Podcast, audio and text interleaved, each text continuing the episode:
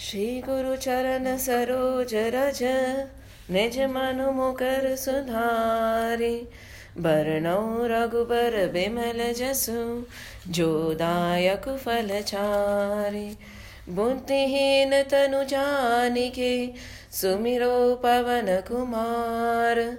बल बुद्धि विद्या देहु मोहे, हरहु कलेश विकार। जय हनुमान ज्ञान गुण सागर जय कपीश तिहु लोक उजागर रामदूत अतुलित बल धामा अंजनी पुत्र पवन सुत नामा महावीर विक्रम बजरंगी, कुमति निवार सुमति के संगी, कंजन बरन बिराज सुभेशा कानन कुंडल कुंचित केशा, हाथ ब्रज ओ ध्वजा बिराजे कांदे मुंज जने हूँ साजे, शंकर सुवन केसरी नंदन, तेज प्रताप महाजगबंदन नंदन विद्यावान गुणी अति चातुर। राम काज करिबे को आतुर। प्रभु चरित्र सुनिबे को रसिया। राम लखन सीता मन बसिया। सूक्ष्म रूप धरि सियहि दिखावा। बिकट रूप धरि लंक जरावा। भीम रूप धरि असुर सहारे। रामचंद्र के काज सवारे। लाय सजीवन लखन जियाय श्री रघुबीर हर शिवर लाय लाय रघुपति नी बहुत बड़ाई तुम प्रिय भरत सम भाई रोजस गावे अस कही श्रीपति कंठ लगावे सनकादिक ब्रह्मादि मुनीसा नारद सारद सहित अहिसा जम कुबेर दिगपाल जहाते कवि कौबिद कही सके कहते तुम उपकार सुग्रीव ही कीना राम मिलाय राजपत दीना तुम रो मंत्र विभीषण माना लंकेश्वर भय सब जग जान। जुग सहस्त्र जो जन पर भानु लील्यो ताहि मधुर फल जानू। प्रभु मुद्रिका मैली मुख माही जल दिलांगी गए अचरज नाई दुर्गम काज जगत के जेते, सुगम अनुग्रह तुम रे तेते राम दुआरे तुम रखवारे, होत न आज्ञा बिनु पैसारे। सब सुख लहे तुम्हारी शरणा, तुम रक्षक काहू को डरना। आपन तेज समारो आपे। लोक हाकते भूत पिशाच निकट नहीं आवे, महावीर जब नाम सुनावे नासे रोग हरे सब पीरा, जपत निरंतर हनुमत बीरा, संकट ते हनुमान छुड़ावे मन क्रम वचन ध्यान जो लावे, सब पर राम तपस्वी राजा तिनके काज सकल तुम साजा, और मनोरथ जो कोई लावे, सोई अमित जीवन फल पावे। चारों जुग पर ताप तुम्हारा, है पर सिद्ध जगत उजियारा। साधु संत के तुम रखवारे, असुर निकंदन राम दुलारे। अष्ट सिद्धि नौ निधि के दाता असबर दीन जान की माता। राम रसायन तुमरे पासा, सदा रहो रघुपति के दासा। तुमरे भजन राम को पावे, जन्म जन्म के दुख बिसरावे अंत काल रघुबरपुर जाय, जहाँ जन्म हरि भक्त कहाई और देवता चित्त न धरही, हनुमत से ही सर्व सुख करही। संकट कटे मिटे सब पीरा। हनुमंत बल बीरा जय जय जय हनुमान गोसाई, कृपा करो गुरुदेव की लाई जो सत बार पाठ करे कोई, छूट ही बंदी महासुख होई, जो यह पढ़े हनुमान चालीसा होय सिद्धि सा की गौरी सा तुलसीदास सदा हरि चेरा, की जय नाथ हृदय महदेरा। पवन तरे संकट हरन मंगल मूर्ति रूप राम लखन सीता सहित हृदय बसो सुर भूप सियावर रामचंद्र की जय। उमापति महादेव की जय। पवन सुत हनुमान की जय। बोलो रे भाई सब संतन की जय।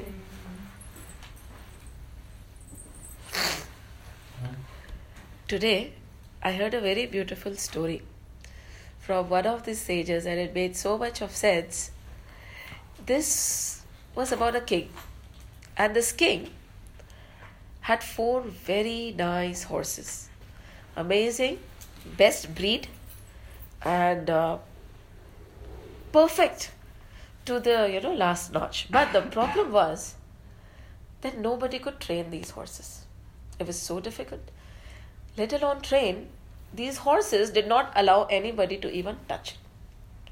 So the king was really baffled and he introduced and he said a lot of awards to people who will attempt to train because after a point people stopped even coming to attempt and train these horses because the horses would injure the trainer or the person attempting to train so badly that they, there was a fear around this. These four horses cannot be trained. They are so dangerous, so brutal.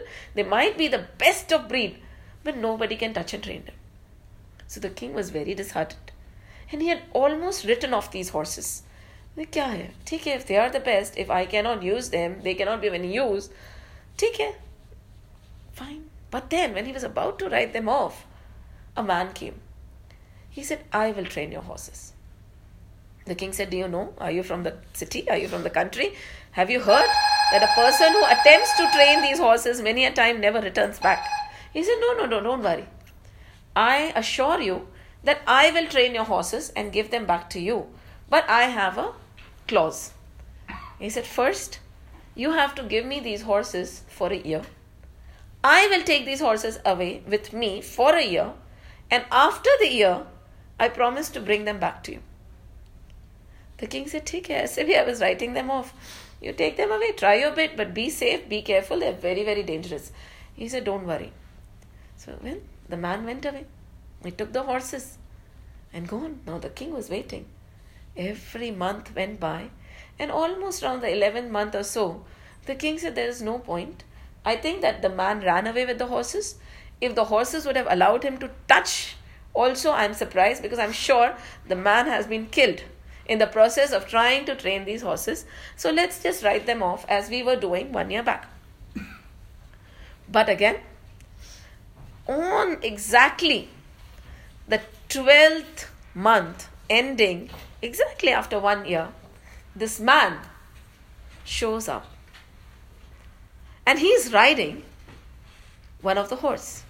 And one horse is in the front, and the other three are totally aligned behind.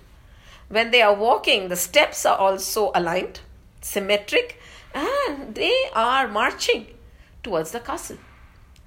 And this man is sitting happily riding these horses, very nicely synchronized, and everybody is astonished. They can't believe their eyes that these four horses are these the same horses, and they knew these are the same horses. So everybody assembled in the court.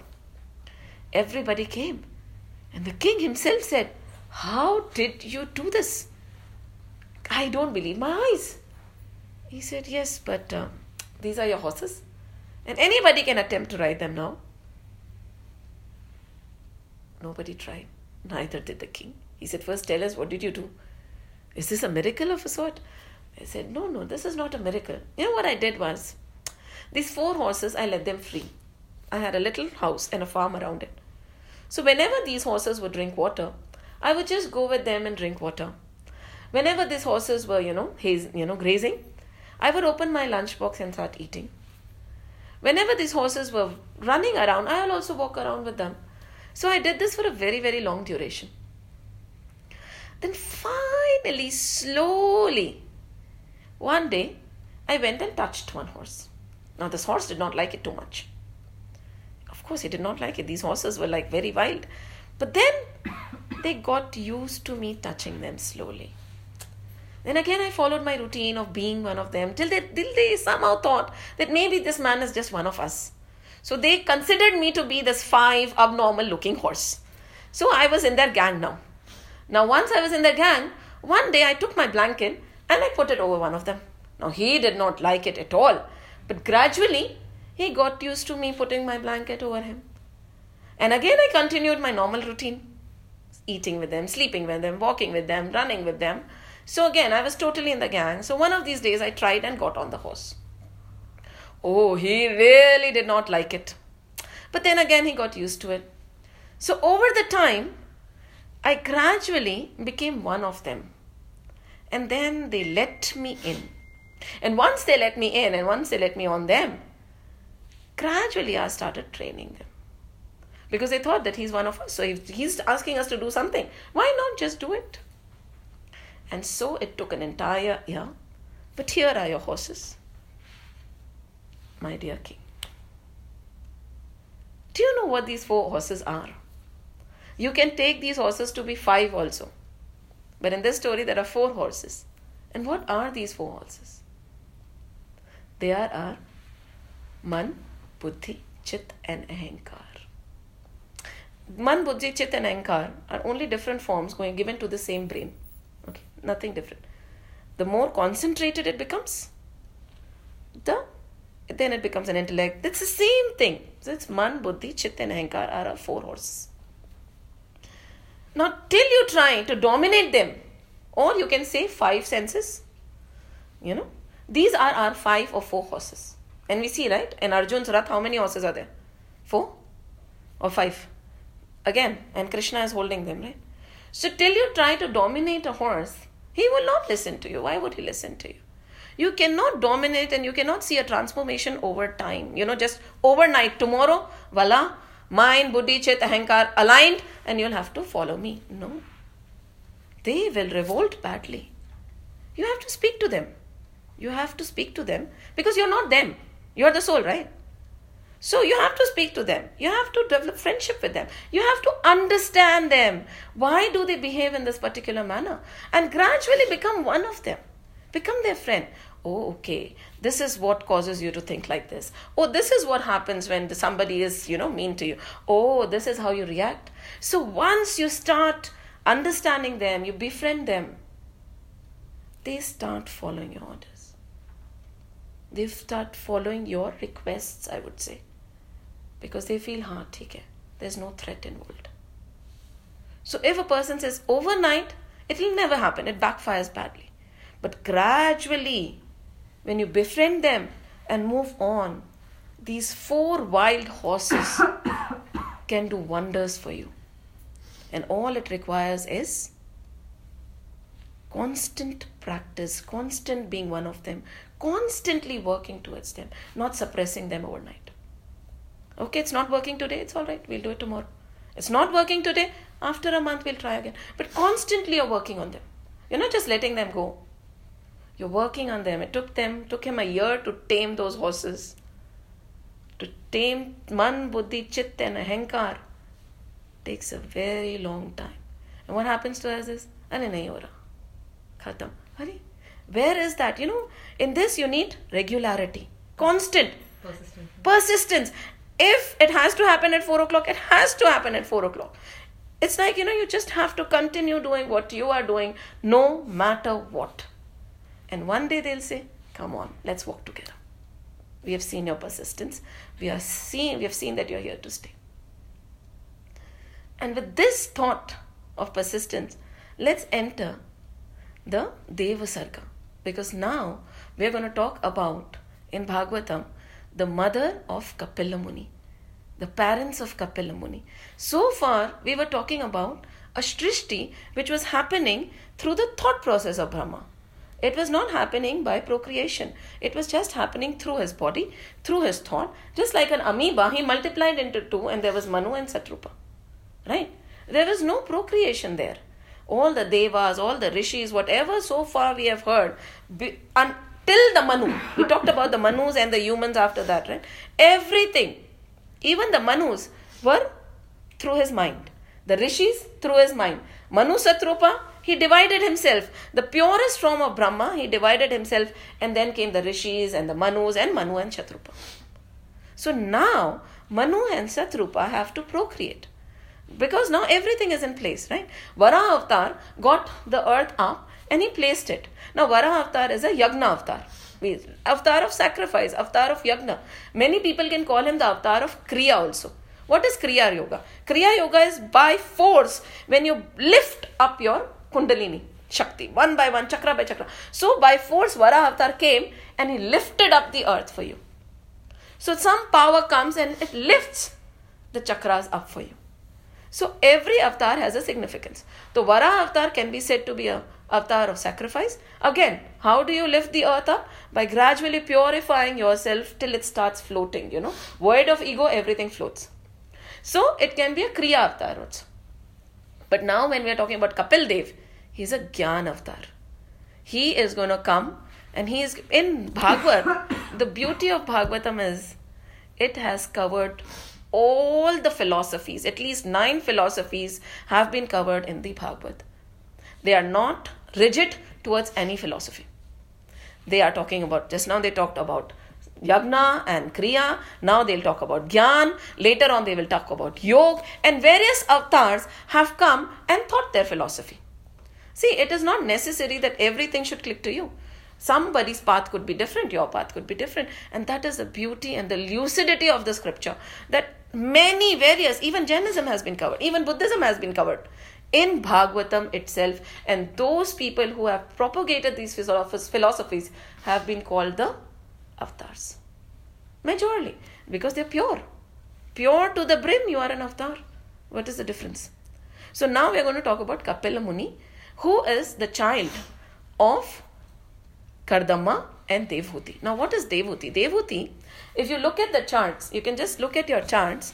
So far, Rudras also 11 Rudras we had paused made. Now Manu and Satrupa are here.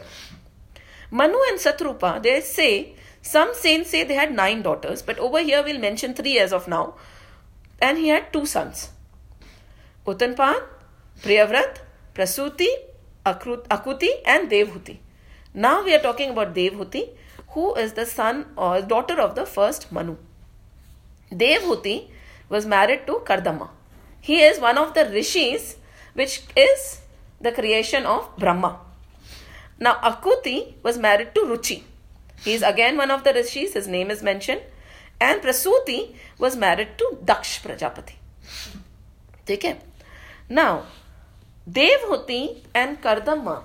Devhuti was a very, very beautiful, very, very pure girl. And she was growing in her castle with Manu and Satrupa.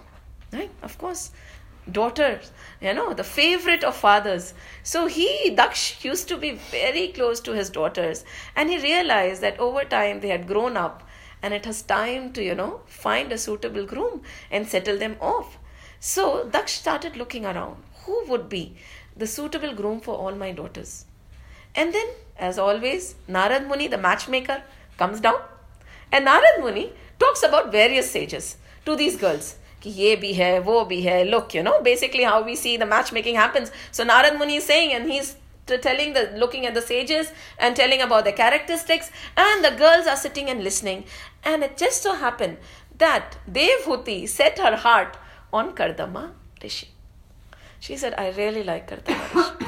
In the same way, we can say other girls set hearts on the other rishis. And the father was like, Fine, I will oblige we will go to Kardama Rishi and we are going to talk about if you like him so much, I'm going to get. See, in our scriptures again, the girl has always a choice. She's mature enough to make a decision, and her choice is the first choice in marriage, not the other way around. So now, Kardama Rishi, on the other hand, was instructed by Brahma, his father, to not go into the saintly way. He said, No, no, no. Please, we have to start creation. So you need to procreate. Eventually, you need to get married and procreate. But Brahmaji was like, okay. Kardama Rishi said, fine. If that is what you want, my dear father, we'll do that. But I feel that if such a big responsibility you're giving to me to fill the world, I need to do a lot of tapa first. Because this is not an easy, jo- easy job. If I would have taken sannyas, it would be only me and my responsibility and my fulfillment of elevation. But now you're making me responsible for so many children. So fine. What i will do is i will before getting into the grihastha ashram i will follow brahmacharya and i will go into deep tapa to make myself fit of taking the responsibility of the grihastha ashram. If you remember in all our scriptures, even Ram, everybody goes to Gurukul. And Gurukul is not only education of the material world, it is education of the Shastras and all that a child needs to know. That is called the Brahmacharya ashram. And only after that is he fit to enter the Grihastha ashram. Nowadays we jump, but take it. So again, he said, fine. So I have to attune myself to such a big responsibility that is going to come towards me. So he sat in tapa. He sat down and he did penance for years and years and years together. They say it went up to thousands of years. Again, we can accept thousands of years because we know that all these rishis exist beyond the Bhur They operate in the top three lokas where their ayu or age is equal to the age of Brahma. So again, he went into tapa, and as need be, they come down to the Bhuloka. So he went, he has borne his soul left, and he was meditating till one day Narayan himself came and gave him darshan. Now, when Narayan came and gave him darshan, he was so overjoyed to look at the beautiful form of Narayan. Same form, four arms, Shankha Chakra Gada, and Padma in his hand, that beautiful smile, and that lovely golden attire, and he's smiling and looking at Kardama. He said, So much of tapasya. You really, really want my heart. Tell me, what do you want?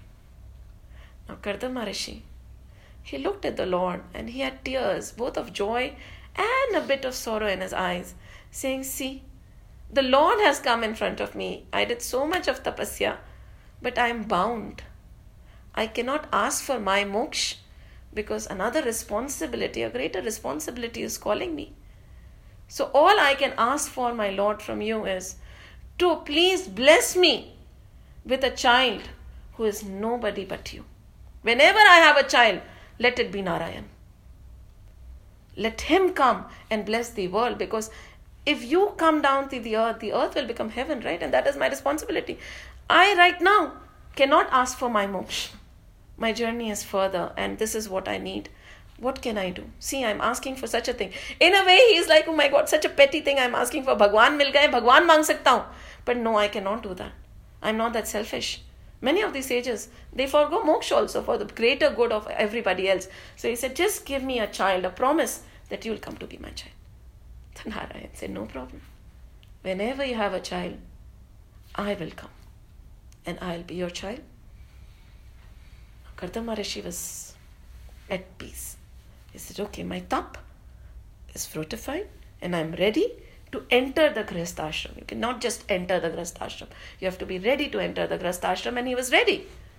And when then the Lord said, Listen, very soon Manu and Satrupa will be coming with a beautiful daughter, Devhuti and she is Sarvagun Sampan. She is ideal to be her match, and you are ideal to be her match as well. Don't think that you have nothing and she lives in a palace. At that time, this distinction of money was not at all there. The distinction between person to person was based on his tapa, based on his sadhana, based on his character. So he said, She will come and please accept her as your bride. So I should remain here? He said, Yes, just remain here. They will come very soon for you. Third day, Manu, Satrupa, and Devhuti. They reached Kardama's ashram. And oh my god, Devhuti was so overjoyed because she was waiting to meet him. She had actually itched him in his heart, in her heart. And when she looked around, she saw such beauty. She saw, oh wow, this is going to be my home now. And she went. And when Manu reached Kardama, he joined his hands and bowed his head towards Kardama. And Kardama Muni said, Oh dear king, see, we both have been manifested for the same purpose. I am the Rishi and you are the king, both to serve humanity. There's no difference. I hope you're serving your people well. Everybody is fed, everybody is happy, nobody goes hungry, nobody is stressed, everybody is at peace in your kingdom. Is there sufficient water? Is there sufficient food?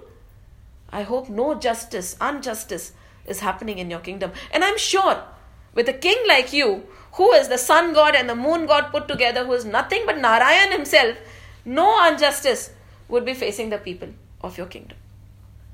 And Manu said, My dear sage, Rishi, you, in the guise of asking me these questions, have given me advice as to how I should rule my kingdom.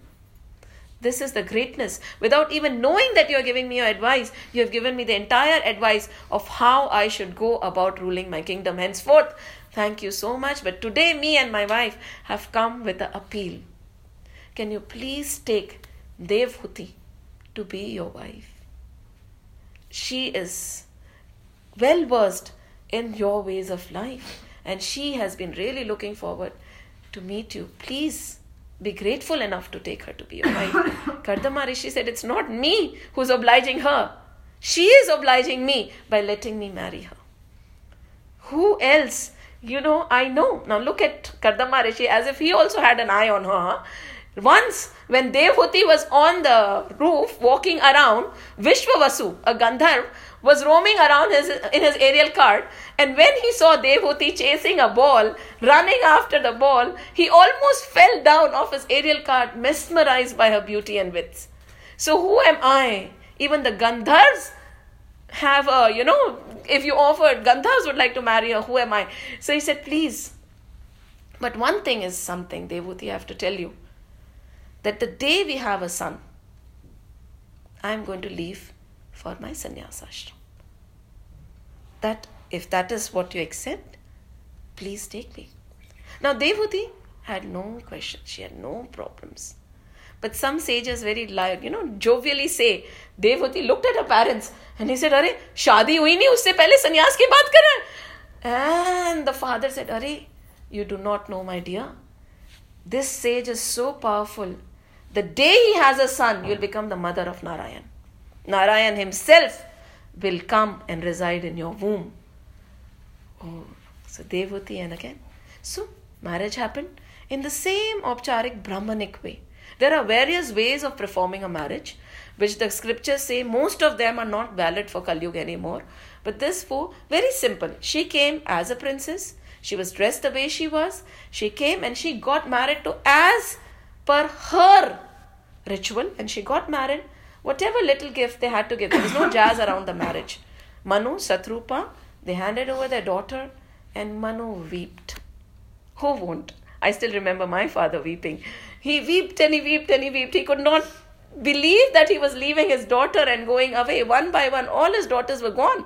Nobody left. He was the father of so many daughters. But he cried so much. Devhuti pacified him, and slowly they went towards their capital called Barhishmati. Manu's capital was Brihaspati and it was free from all three agonies. Agonies inflicted by the body, by the self, by others, and by the natural calamities. Why?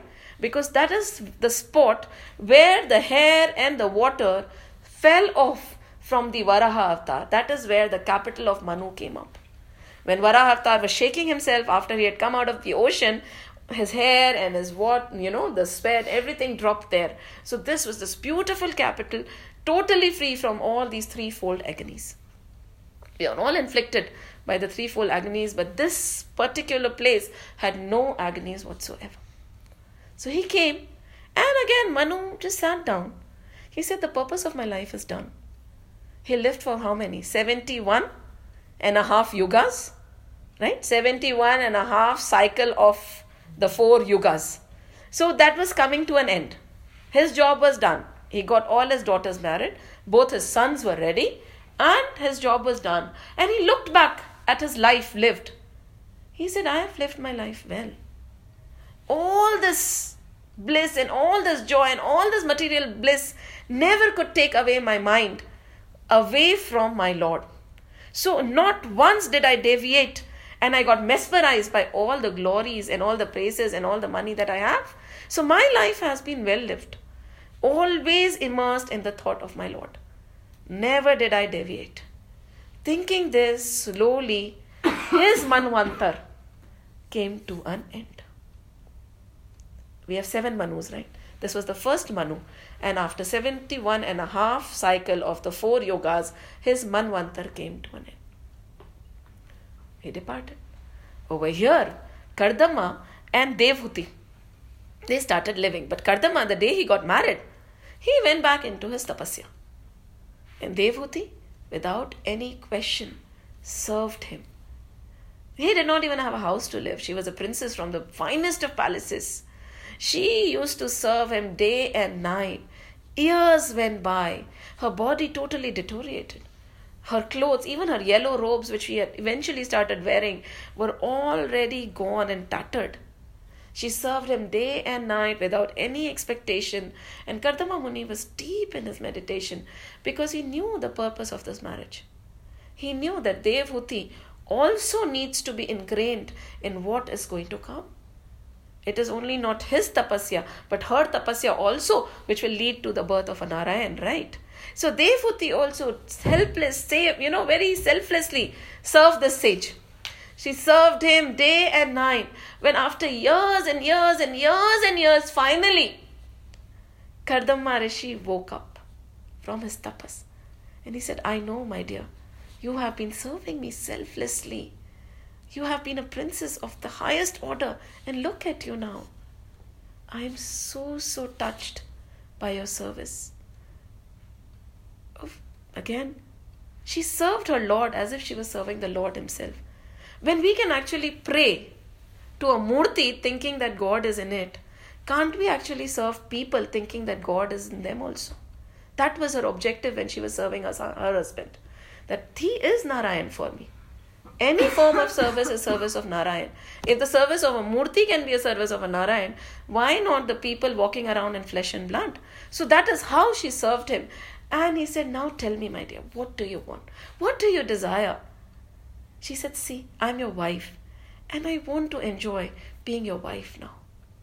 He said, Tathastu, no problem. Let's, I'm really, really willing to oblige. So he looked around and he said, Oh my God, I need to give her a nice house, isn't it? So he said, Devhuti, here. And with his yogic power, he erected a beautiful, magnificent craft, if I may call it. There are no words to describe it. The biggest of uh, whatever cruise boats would be small in front of it, with rivers and oceans and gardens of every kind, palaces and people and handmaid. Just by this, he created for her. He said, Devhuti, this is for you. We will live in this now. And Devhuti looked. It had the it could fly in the air, it could go deep into the ocean, it would expand as much as she wanted, and it could be, you know, compressed as small as she wanted. There were rivers and ocean, literally an ocean on this craft. And Devhuti looked and she said, Oh my God. When she was serving, her service was so selfless that she was not serving for the yogic power of her husband. She never knew how strong a yogi he was. He never showed his power. But when he manifested, he, she realized, oh my God, he is a great yogi. And what have I asked of him? You know, he is a great yogi, and what have I asked for him? So she was a bit happy, but a bit not happy also. You know, she said, Oh my God, what have I done? But take So he said, okay, why don't you go and bathe in one of the rivers? The handmaids will dress you. She went again. The minute she entered one of the rivers and the craft, she became young and beautiful the way she was when her father had dropped her off. Because after that, the amount of tapas she went to, her body had degenerated totally. And again, they put the finest of jewelries on her and Kardama Rishi also came and he took a dip in this river. And when he came out, again he was so, so handsome, young, and adoring to look at. And their pair was no less than Nar and Narayan, literally. And they went around floating on their craft. They could go across lokas. It was not only on Bhulok, they could go into various lokas at will and live there for hundreds and hundreds and hundreds of years. And for Kardama, Kardama Rishi, it was merely an hour, they say. But for her, it was hundreds and hundreds and hundreds of years she lived. And then finally, there was a desire for in her to have Devis to be born to her. And when this desire happened, Kardama Rishi divided himself into nine parts, literally, and nine beautiful girls were born to Devhuti. Nine beautiful girls. And the prowess of these girls, maybe many of them you don't know, but all of us know Ansuya. Ansuya was one of their daughters. One of the nine daughters. Ansuya had so much. She was married to Atriya Muni, and in Ramayana we read Ansuya had so much power that when she saw her husband perspiring, she said, Kya hua? Bola, no, I cannot. I never take a bath. May never eat anything before taking a dip into Ganga. And I'm getting old, Ansuya. And walking to the Ganga is an effort for me. She said, Eight minute. And she hit the earth, and out of which came Ganga, which is known as Mandakini, and it is still flowing in Chitrakoot. Such was the prowess of his daughters. They were glory in themselves. Ans- and Ansuya, we don't know about Ansuya. Ansuya was the one who made who Brahma, Vishnu, and Mahesh into little babies. And later, who was born to her? Dattatreya. So the power and prowess of these girls, Arundhati, do we know Arundhati, Vashisht's wife? So all these girls, nine of them, such powerful women, were born to no other than Devhuti and Kardama. And Devhuti, her name rightly says that she was the one who could actually get God down. She, her bhakti had so much power, but by just saying this, gods would come down for her. That was Devhuti. We talk about Kardama, right? But Devhuti was no less. And Kardama, being with Kardama, sharpened her inner talent more. And these nine girls were born. And then these nine girls started growing. And Brahmaji came when they were really old enough to get married. And he said, Kardama and Devhuti, please give your daughters away. Who are the sages they would like to get married to? Tell me, I'll call them and please give them away. One by one, they gave. Kala got married to Marichi, Ansuya to Atri, Shraddha to Angira, so many, nine of them, to each and every sage. All the sages are mentioned over here. They were the first rishis to be created by Brahma. After this, came Kardama Rishi to Devhuti and he said, See, I have fulfilled your desire. Somehow, Devhuti, my man, my heart does not revel in these material things. I need to go now. Devhuti got a bit upset. She said, My lord, please stop. I never knew about your yogic power. I never knew what you are. And I asked for something so petty. And I am also not enjoying this material bliss. But remember, you said that you would not leave till a son is born to us. And that son is going to be Narayan, isn't it? Moreover, our daughters are gone. I am alone. Who's there to take care of me? I'll be in so much agony when you also go away and I'll be all alone. All the chum chum pile, everything, all those girls running around are gone now. You promised me a son, right? Now Kardama said, Yes, my dear, I promised you a son. And he's going to come very soon. And I'll stay with you till then. Again, this time, they say, for the daughters, the couple had each, for each daughter, they had gone into tapasya for at least 12, 12, 12 years. Now, for the son, who was going to be Narayan himself, they again went into tapasya.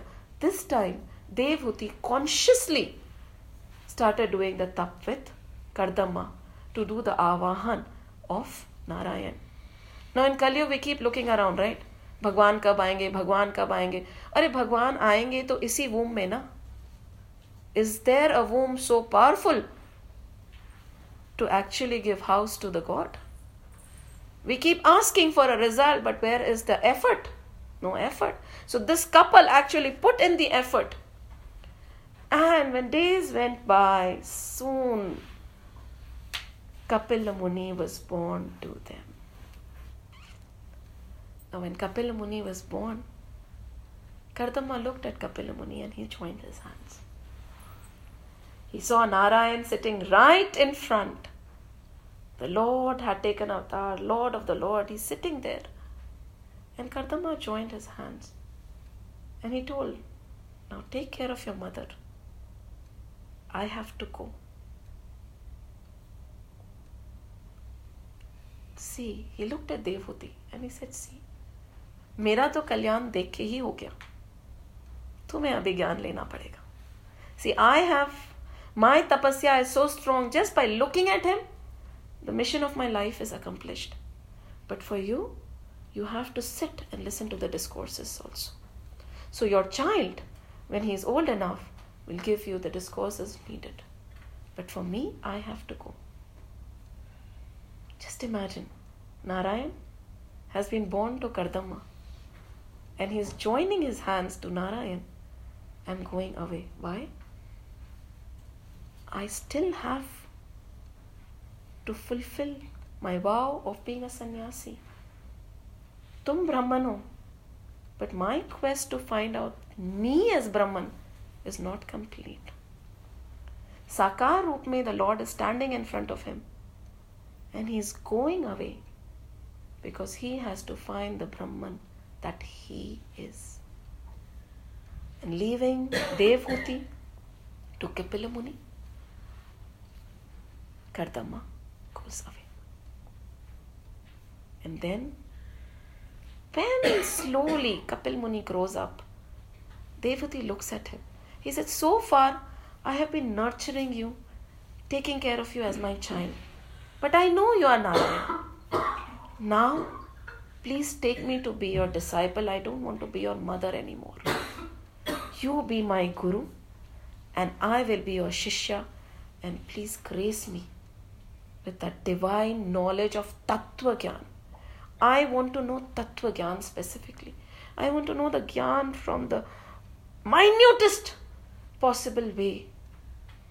And when this desire came from Devhuti, when that mamatva was also gone, when she was totally ready to accept the knowledge from her own son, Kapila Muni said, Yes, please sit. I will give you Gyan, free you of all your agonies, and then I will also go away. She said, Yes, I'm ready. She made Kapila Muni sit and she sat down, and there began the discourse on the Sankhya philosophy. So, from now on, for a few sessions, we'll be looking into the Sankhya philosophy, which has been expounded and taught by Kapil. Jai Shri Krishna. What are we taking away today? Lots to take away today. Lots to take away today. See, when we look at the scriptures and the stories, there are three ways to look at it Adhyatmik, Adibhautik, and Adidevik. Adhyatmik is the spiritual element of looking at each story. Adidevik is the subtle element. Devtas are the subtle element when we talk about tattvas. Adidevik, Adibhautik, and Bhautik is the gross element. So every story in a scripture has three ways to look at it the spiritual way, the gross way. Gross is like, you know, from the physical perspective and from the Devic perspective, subtle perspective. So, what are we taking away today from the entire scheme of things? What are we taking? We can start from the gross. It's very evident throughout because when we did uh, Kapila Muni, no, when we did uh, the story of uh, oh, Kashyap Muni and uh, Diti, and we said we'll be contradicting the same and Kashyap Muni and Diti's story came because of the curiosity of Maitreya Muni. He wanted to know, Are Hiranyaksha kahan se aaya? Like we were also curious, right? Hiranyaksha kahan se? When nothing was there. So, but this story, when we look at the stark contrast in the couple and the offspring, this is definitely the gross element that they are bringing across because they are talking about creation right now. When you're talking about creation, the Methuni Shrishti, where creation is happening because of procreation, you have to, they are giving you the knowledge of how the creation can be done in the right manner. Just like the tree, isn't it? We always look at the seed. As strong as the seed is, so will be the tree. Right? As, as fertile as the land is, so will be the tree as proper as the nurturing, so will be the tree. But these are the controllable elements. Let's not look at the con- uncontrollable elements. So, over here, they are clearly telling us how procreation needs to happen in the right way. They are not mimicking words, they're giving you two stories because they're starting on creation. We might say, oh my god, it is too late for us. It is never too late. We have children, isn't it? This knowledge has to be passed on, they have to be trained. because every and it is not overnight that these four horses will be in our control the five senses will be in our control the kalyug will start subsiding everybody has to make an effort towards it every being has to be narayan he will not just come and say Valla, I am Narayan. No. That seed has to be nurtured, the womb has to be proper, everything has to be there. Then the Narayan will come. Otherwise, he cannot come. So, clearly, from the gross perspective, they are saying that this is what is needed today. Not mimicking words. In our Shastras, nothing is considered not tabooed and not to be talked about. They talk about everything very clearly. They're open about everything. Even their descriptions are very vivid. What is there? It is natural. But please follow your decorum. Don't forget it. Become human beings. Don't act like human beasts. So that is the gross perspective, right? What else? What else are we taking away? Be persistent, basically. Be persistent. Yes.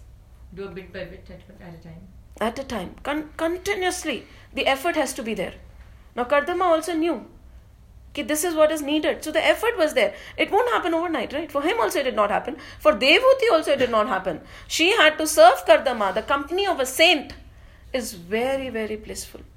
The company of a saint actually enlightened her also. And he said, No, it is not only my tap and I'll get the benefit. You serve me, you'll get equal benefit of what I have achieved. All my tapasya equally you'll share. Because a husband and wife are together on it. It is never an independent journey for a married couple, right? Clearly. Equally have to, you have to be elevated at the equal level. To? Klesh. It's evident. Nahi to klesh. Diti and Diti and Kashyap were not at the equal level. What happened was Klesh. But here we see Kardama and Devhuti, they were no less. She was no less. And what happened was beautiful.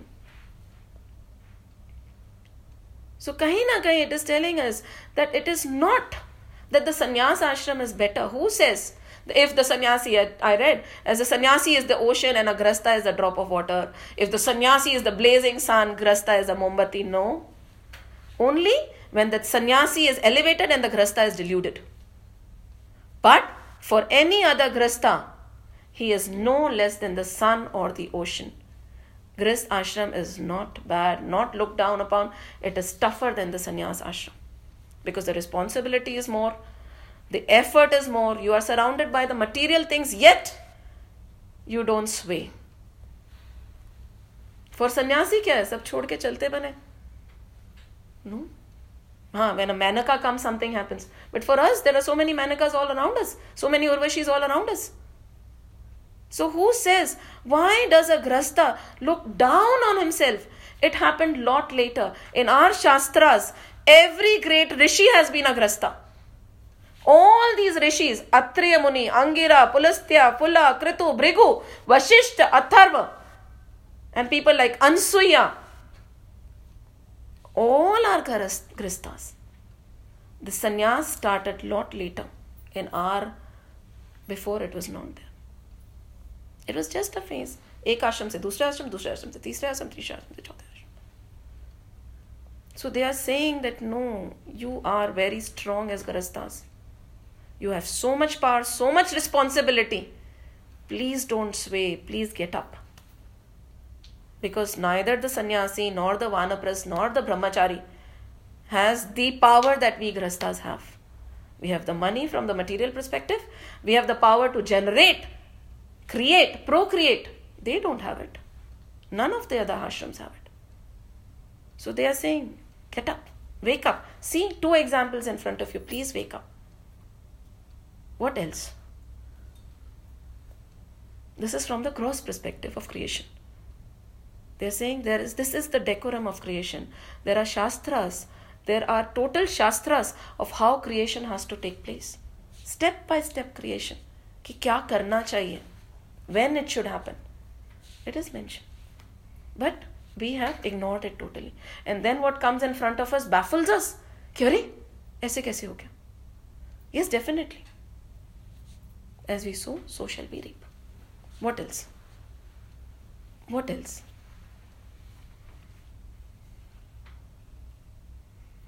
From the subtle perspective this thing is very beautiful. The lord came himself. Now the Lord is standing. Kapil Muni has descended. He is standing there. But Kardama says, Parikrama, Namaste, मैं chala. Why? What is it teaching us there? What is it telling us? There is no debate, debate between Sakar and Nirakar over here. In our scripture, साकार भक्ति भी कर लो, निराकार भक्ति भी कर लो। You can consider him ten you can consider him one you can not consider him at all still be a Sanatan dharmi.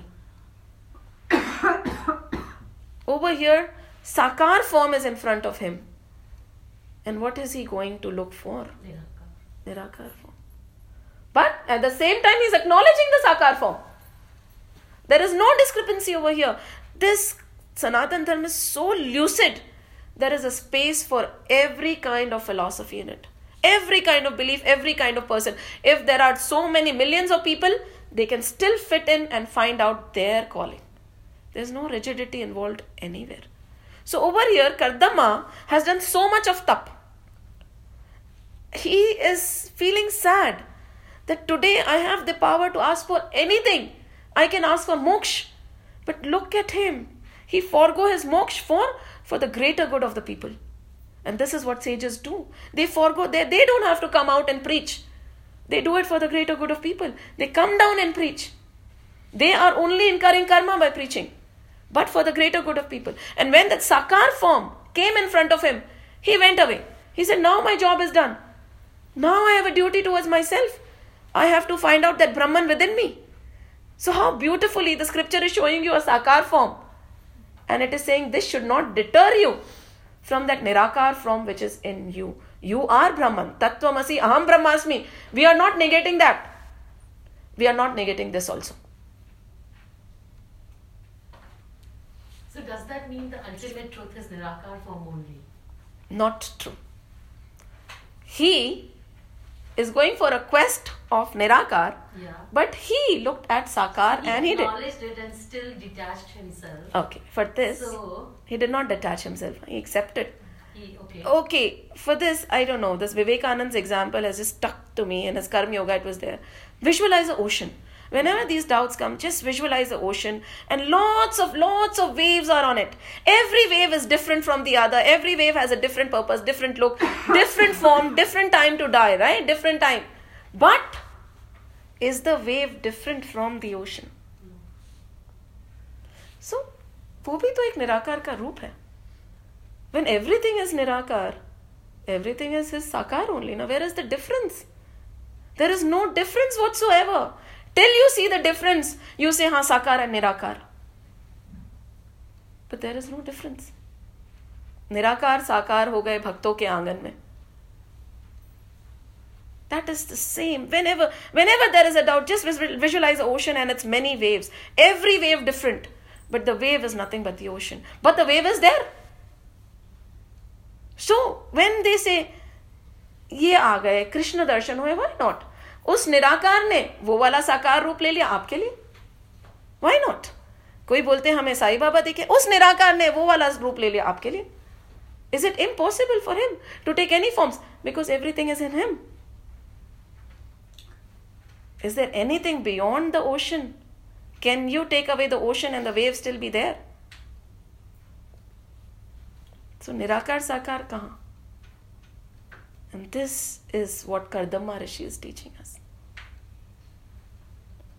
निराकार मिल गया साकार मिल गया निराकार की खोज कर लो everything is in sign he has to establish in that fact कि I am the ocean Narayan है पर मैं भी तो नारायण ही हूँ। वो अभी मुझे तपस्या करनी बाकी I want to find my own Narayan that is me and he left that is the spiritual perspective of it what else what else can we take away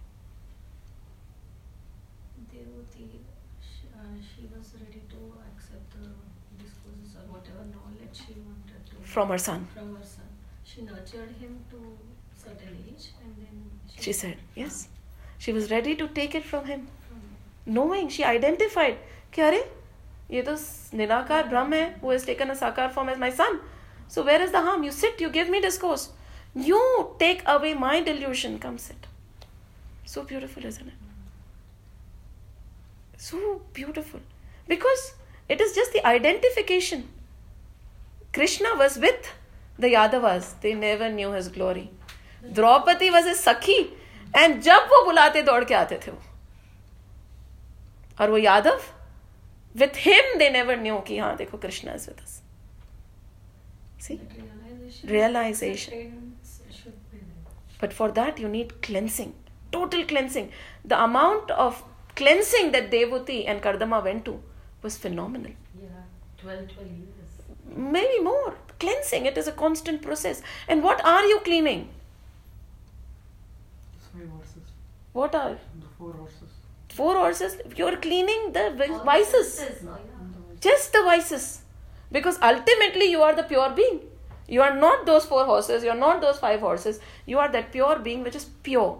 You're just removing the layers, and that is called tapa. To remove one vice at a time. It really works. Just one, yes. It really works. Consciously, take okay? Chanting with. Uh, listening to your discourse or like just listening to good stuff, it really works. It really works. It really works.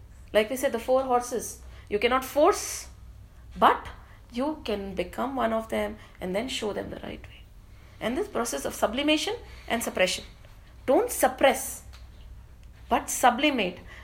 Don't suppress, like don't fight anger with anger. No, fight anger with japa, fight anger with harikatha, Fight anger with satsang. Fight anger with good deeds, social service. Fight negative with positive. Don't suppress. Just sublimate. Don't let your hands be, free of that positive act that you're doing. And serve everybody as Narayan. Devhuti teaches us so well. She did not know about the yogic power of her husband. She liked him. Without knowing, she served him. कि सभी तो भगवान है only that kind of a person who is capable to call God right Devahuti had the only देवहूति's name is that देवों को बुला सकती है वो she was so pure and her service to her husband showed she did not know anything but she knew that there is Narayan in everybody and she served without any expectation and vice versa Kardama he was no less of a husband anything else this is what I can remember right now so much more in my mind but I don't know where it's gone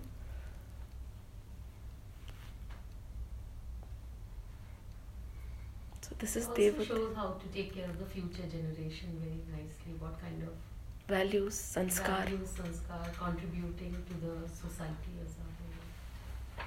I mean, in everything, whatever he did, he made sure that his wife is not left alone. Never. Somebody else to take care of his wife. always Yeah. She never- So- and till- so till that dependency on somebody is not gone yeah. after she takes the discourse from kapila Yeah. muni she will become full in herself Yeah. see that vacuum in devhuti is because there is still a little bit of avidya when she realizes that i am purna in myself why do you crave for other people because you feel a void and you feel that you're not complete in yourself the minute you realize that you are complete that void goes away. And that is where the minute a couple realizes that they are complete the need for lust also goes away. Only love remains. A beautiful romance remains. It is that powerful. That is so powerful. It is that as we say right? Purnamidam purnat purnamudashyate. Purnasya purnamadaya purnameva vashishyate i am purna. Always and only the one who is full can actually make somebody else full खुद ही आधा अधूरा है तो दूसरे को पूरा कैसे करेगा? That is Devahuti that is kartavya. That is what they are teaching us that is that they are showing us all of them will show a life what a grihastha can live a elevated life of the grihasthashram is there in our scriptures nobody ask you to run away ever anything else They both have their own paths. totally totally own paths All have to walk it alone eventually yes eventually. Shiv is going to take knowledge He, by mere darshan, was sorted. And his choice was even larger than that. Because he wanted to find the Brahman in himself. So After the discourse, Devhuti will also go for the same quest. Same quest. So, Eventually we'll end up there. It's the journey that each one of us, Has to depending on the ignorance level we each one of us have. right. And the path, every path is right. There is no right or wrong. Every path will lead, lead to the same truth. And over the, when we look at so many philosophies being taught, they'll say every path has the same truth. Every path leads to the same truth. कहीं से भी जाओ पहुंचना तो वही है। I have one question here. See, Manu and Satrupa are the creations of God Right. through the mind they were created. Yeah. Right? He split in himself into two, as they say. Yeah. So Yes. they are they are God. Yeah. Because they are thought Huh. the thoughts of process Huh. of the God. Now, if they are going to create humans, Devhuti are the first. Huh, all these rishis all and the yes, Rishi- The rishis are at a different level, right? Mhm. But Devhuti and Devhuti are the human form. Uttanpad and all that. right? Yes. So they were they live a life like human does, Yes. and they're supposed to Huh, uh, procreate, correct? huh. Where did that ignorance come in? Until now, we talked about all these people being aware of the Lord and they're doing tap to elevate themselves. Right. So where does this ignorance really come into the? Please look at system? Devhuti. Huh? Devhuti was divine in herself, right? Mm. But when Kardama asked her, What do you want? What did she ask for? The pleasures of the world. And later she realized, Oh my god, इतने बड़े योगी से इतनी छोटी चीज मांग ली No. So even she, that first thing, it was there somewhere, right? कहीं ना कहीं Devhuti also had it. That it, it is not in her, but the inclination towards pleasure is eternal. now we'll go up again, okay? When you talk about desires, I will take it as desires. When the Lord, there was only one, there was nothing, it was all dark. The Lord had a desire. What was the desire? To become two, to be loved, to feel how it is to be loved. So the entire creation, whatever one person we are talking about, is a result of desire. So it is there. Okay. It started when you said, now where did it start? When the creation started, it started because of that desire to be feel. I want to feel how it is to be loved. तो वो है. Because of it, everything started. But this is only one percent of the creation in which we are. There is so much beyond it that we want to reach, and it is possible. So where did it start? It started there. No, why I'm saying is, Huh. when He created us, why did He add the ignorance in us? He did not add the ignorance. He added a It's a desire. desire. It's not an ignorance. He added a desire to no, be but loved. see, desires we all have, but the ignorance level is so much more that the the desire it doesn't know what exactly it wants. Because first you say I like this, they're not happy with it. They Hmm. want something else. That's also desire. You want that. You Desire. finally don't know what you want. We're So madly there is- running after desires. You're madly running. Us. So it's not a desire. Desire is there is a definition to Yeah. it. But here I'm talking about we don't know, but we're jumping. we So don't that know. is ignorance is what I'm trying to. Ignorance. explain. How Desire is a result of ignorance, or when you desire, desire is the cause of everything. Till you desire, you jump. When we say na, no desires whatsoever. When you totally surrender, when you say जो हो रहा है अच्छा हो रहा है जो होगा अच्छा होगा खत्म. The desire goes away. Hmm. You are acting, you're performing, you look normal like everybody else. But that desire to be known, desire to be heard, desire to be recognized, desire to be appreciated is gone. Hmm. You'll feel it. When the desire fades away, ignorance comes later. It is the root seed is the desire. Seed is a desire. Even the desire to know Lord is a desire. Yeah. So good desire is a good desire, and bad desire is ignorance. But it is still a desire. Yeah. Is that the definition Yeah. she is living with? Are you, that is what you meant? Bhaiya is asking. See, uh, you I- don't catch hold of ignorance. I think she's still not Huh. convinced. Yeah, yeah. I, I'm not convinced. Huh. yeah. ignorance is avidya right है ना you're saying ignorance is avidya Okay. now vidya uh, let's say we want true knowledge of the lord to take away the ignorance. Mm. Right?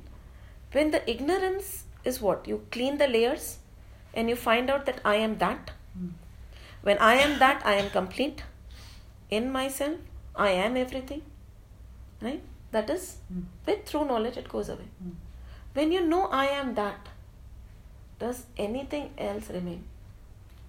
So, all that is there is because of avidya. Because we do not know we are that. And even if we know we are that, we do not want to believe it. Even if we believe it, we have not imbibed in it so much that we are that. Till there is a slight deviance from being that. The minute you are established, I am that. The minute a wave becomes the ocean, all the desires, avidya, ignorance is gone. I agree to the last Huh. part of it, I'd rather start with saying ignorance. Ignorance is not knowing it. Avidya. Not, avidya. That's ignorance. You don't know, right? And then you move on and you say, okay, maybe if I do that, that may be the right thing to do. That's when you know you, you deviate desires. But it so all it all began. The creation began because of a desire to be loved. He had a feeling. Kaisa hota? I want to be loved. I want to become too. He had a desire. So that is why it is very difficult to get away from it. Because he had, it started there. नहीं तो होता ही नहीं नहीं तो एक से वो दो होते ही नहीं so everything is followed by that one thing what came first it was his desire think about it we But can think about it remembering one uh, Huh. one uh, thing Huh. which you told in one of your classes. Huh. Narad ji को मोह हो गया था मोह हो गया था। मोह हो गया था एंड वो भूल गए थे वो क्या है। विश्व मोहिनी से। हाँ मतलब मोह हो गया था। यू यूज़ दैट वर्ड मोह। हाँ. मोह इज़ डिज़ायर राइट मोह हो गया था जो भी हो Illusion. इल्यूजन मोह हो गया था। एंड जब मोह हुआ था तो भगवान ने पूरी दुनिया खड़ी कर दी क्योंकि नारद जी ये भूल गए थे मैं क्या हूँ? He was he he became ignorant. So you understanding how desire and ignorance is connected? Because he had the desire that's why he he wanted to get became ig- married to vishwa mohini Remember that whole thing. That story it was you know, so right? beautiful. This kind of this story will answer your question. Remember that. Hmm. Maybe she can explain. vishwa it. mohini the story of narad muni and vishwa mohini and he wants to marry her and he takes a monkey face that again it was moha delusion we had a desire to that that caused the desire caused that pura scene of illusion and delusion And then he had a realization. Oh my God, मैं भूल ही गया who I am. so That ignorance that came. many it happens to narad muni also Yeah. he's a mind born son of brahmaji he Yeah. came from the mind of brahma Yeah. and this happened to brahmaji also Yeah. Brahmaji, we say, throughout the process of creation, he has dropped so many bodies, saying, Are, what am I doing? He fell in love with Vak. Yeah. जी वहाँ पे भी था so it is ऐसा नहीं है कि it is easy thing to control desire they are telling it बहुत मुश्किल है। ब्रह्मा को भी मुश्किल होती है कंट्रोल करनी। But you human beings are full you are fully equipped and you can do it in the last paragraph this ना कि what is human being made of last class we discuss you have that entire thing and you can do it it's possible that is and Devahuti I and Kardama So Devhuti and Kardama are there. What's the exact meaning of Chitta? Man, Buddhi, Chitta. It is the minute it gets refined. And when we studied about the tattvas, Chitta is Vishnu. Ahankar is Shiva. What does it mean? Man, Buddhi. It is. It is. Everything is. Everything is one only. It is the finer the texture, the finer it gets. My scattered mind, and then it becomes intellect, and then it becomes chitta. Focus. The more you start focusing, it is four different names of the same thing. And that ego which is there, which we call Shiva, is not that negative ego or anything. It is that I am. So it becomes finer and finer and finer. But to control these and make use of them, like mind is scattered, it is a mind, it is thoughts. When it becomes more focused, it becomes an intellect. When it becomes really focused, one pointed, it is chitta. And then it leads you to your self. So it is different names of the same thing. Same because we have this only, right? Mind है and you focus it and refine it. And that thoughtless stage, there, there will be a stage when you replace negative thoughts with positive thoughts. And slowly the thoughts start going away because you know you can have a negative discussion for a very long time a positive discussion thode din baad mein you cannot talk if you decide कि I am not talk negative at all soon you will not be able to talk much to anybody it is natural either you talk about Hari or you don't talk right because you're not okay i'm not going to talk about a person who's not in front of me i'm not going to talk bad about anybody i'm not going to applaud a person who's not in front of me let's talk you and me बस किसकी बात करोगे हरी उसके अलावा बात नहीं रहेगी so first you replace the negative with positive and slowly you wipe out the positive also because you have to move beyond sattva also, right? It is not only rajas, tamas and sattva. The journey is beyond. Right? So धीरे धीरे वो भी हटता जाएगा then धीरे धीरे धीरे धीरे all things will be aligned and you will be established in yourself. So it is man, buddhi, chit and ahankar. It is only the refining of your thoughts with different different names. Let's sing the bhajan.